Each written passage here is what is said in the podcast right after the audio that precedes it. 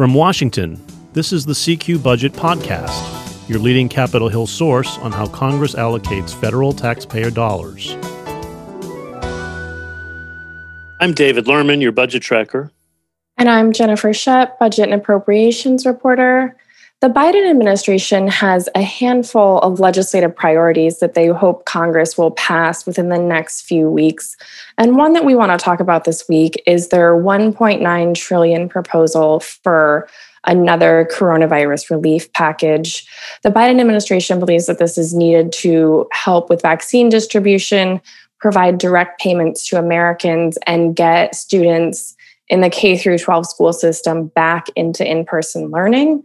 And so we want to break down this proposal a little bit today and then talk about what the trajectory is for passing uh, this exact bill or something similar through Congress. So, David, can you start us off by just explaining why it is the Biden administration put this release out now and what they're hoping uh, from Democrats and Republicans on the Hill in terms of support?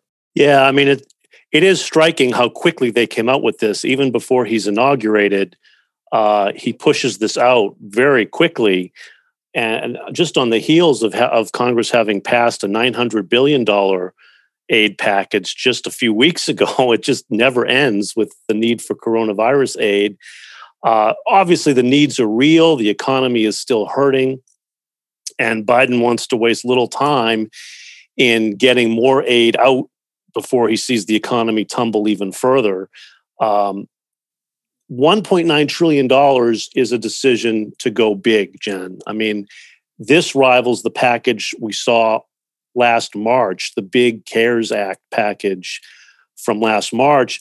It's the kind of scale of relief that Democrats had been had been pleading for for months last year. You might remember when Republicans wanted a small package and Democrats wanted to go much bigger this sort of meets their their desire to see to see a really big package again. The problem is Republicans are already fighting back, uh, and so it, it, it's it's looking like it's going to be a big battle. In terms of what's in it, you know, it's 1.9 trillion dollars. Most of the money is tied up really in just three things. I mean, it's really just over 1.1 trillion dollars of it is just three things. So it's the tax rebate checks of up to $1400 a person. That's huge money over 400 billion dollars. It's really costly and it's starting to get a lot of criticism from people saying, you know, it's not really based on need. It just goes to anyone up to a certain income threshold. And then the second one is aid to state and local governments. That's a key priority of Democrats that was not part of last month's package. That's about $350 billion.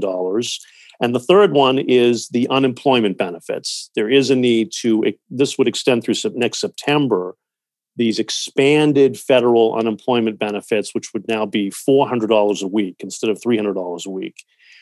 Those three items really account for the bulk of the money here. And then, of course, there's a lot of money for, for vaccines and testing and getting schools open and, and an expanded child tax credit uh, and some transit aid and and help for childcare. But that's where all the money goes. And the Biden administration also included a request to increase the federal minimum wage to $15 an hour in this proposal. That sounds like it's going to be one of the items in this that's particularly hard to get buy in from Republicans and maybe even some moderate Democrats. So, why exactly did President elect Biden? you know decide to put this in there what were his kind of talking points on this and what are democrats saying in terms of whether or not they'll include this in a covid relief bill yeah, that's a good question. I mean, look, Democrats have been pushing for a long time saying the minimum wage needs to be raised. That's that's always been a top priority of theirs and then particularly at a time of you know millions more people in poverty they want to try to get as many people above the poverty level as they can and they say raising it to $15 an hour is a way to do that we should say it, it the minimum wage actually varies greatly by states and some you know, i mean in the district of columbia i think there already is a minimum wage of $15 but in much of the country there is not um, that's that's long a democratic priority and it's one republicans usually hate because they say it'll mean uh, a loss of jobs. And so employers don't like it and and Republicans hear that. And why it's in this package, boy, to me that's a good question because because I really think this is sort of a stick in the eye to Republicans because they're not going to like a package that has this in it and it's going to make the whole package much harder to pass this way. So, do you think that the minimum wage of $15 an hour, um, as well as you're removing the tipped minimum wage, which was part of this proposal, do you think that's something that Democratic leaders may take out of this bill when they eventually put one forward, or do you think they'll leave it in? Well, I mean, if they want to pass it with bipartisan support, which which they which the Biden team says is the plan, um, I do think that's going to have to get out get separated out of here. I mean, they can say they can come back to it or find some other way to address it, but I mean, I really don't see how how it can pass in a bipartisan way with that in it. Um, and, and then the other big sticking point for Republicans, of course, would be this, the aid to state and local governments, which they've which they've never liked.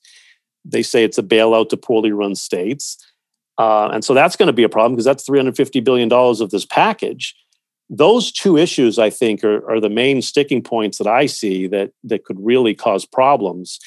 And, and that raises the question of can they really pass this in a bipartisan way? Yes, is a you know it's a 50-50 Senate.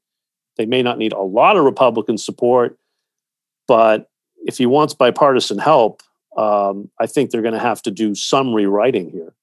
And of course, when we talk about state and local aid in this next package, that's something that Senate Republican leader Mitch McConnell has tied very closely to liability protections, right? He wants retroactive, you know, kind of a lawsuit shield for business owners and universities and other organizations um, out of some concerns from him and other Republicans that there may be, you know, kind of a slew of lawsuits from employees um, you know if their employers didn't provide them with adequate adequate protection from covid-19 and so do we think that this is something that congressional leaders are going to try to negotiate you know in order to get bipartisan support on this package? Or are house democrats just going to put this bill on the floor wholesale and you know move it over to the senate and see what happens.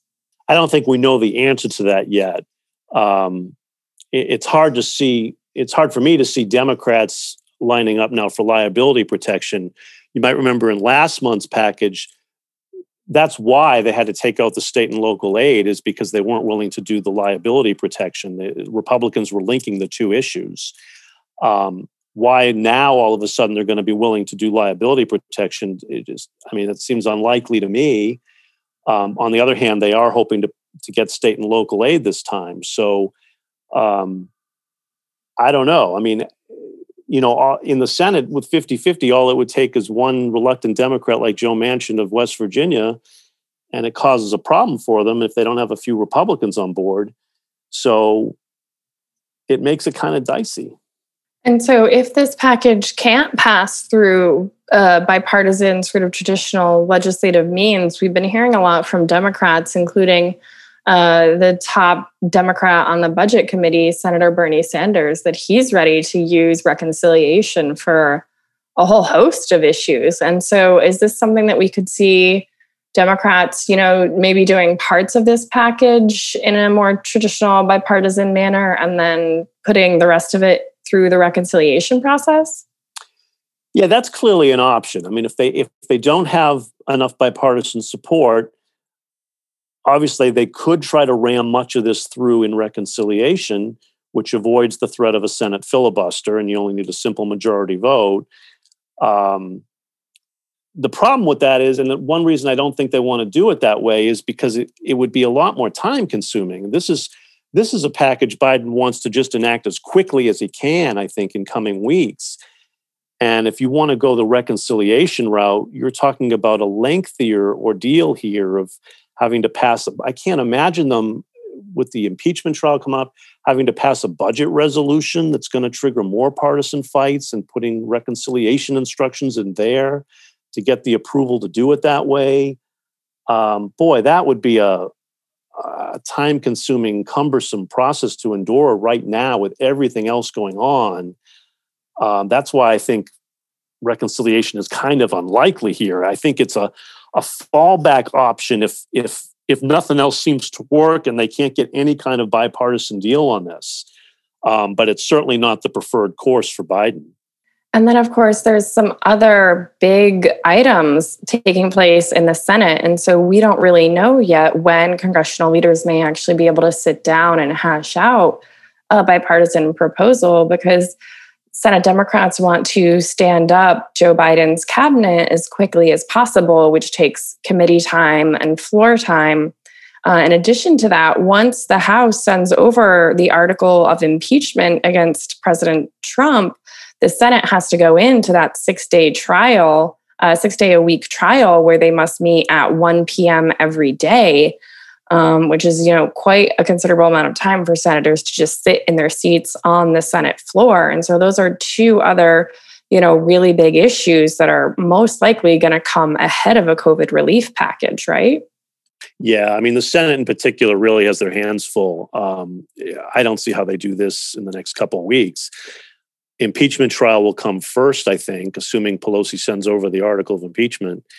Um, and confirmations are a huge deal because Biden wants his cabinet in place, at least the, the major cabinet players. Um, those priorities have to come first. So I think this is going to be a while. I think the realistic target for passing this, frankly, would be sometime in March, because I think that's when some of the expanded unemployment benefits that are now in law are set to expire. Um, so I would think a good a good goal would be to get this some sort of package passed by mid March, um, if not a little sooner. Um, but otherwise, it's going to take a little time. That does it for us today. If you have any questions or comments about our podcast, we'd love to hear from you. You can always drop us an email. The address is cqpodcast, one word, at cqrollcall.com. The CQ Budget Podcast is produced by CQ Roll Call, a leader in nonpartisan political and policy news and analysis for more than 70 years. CQ Roll Call is part of Fiscal Note, a global technology and media company. Thank you all for listening. I'm David Lerman, your budget tracker. And I'm Jennifer Shutt, budget and appropriations reporter. You can always stay up to date by subscribing to the CQ Budget newsletter.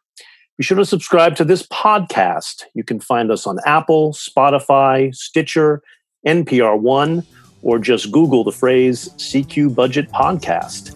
And we'll be back next week.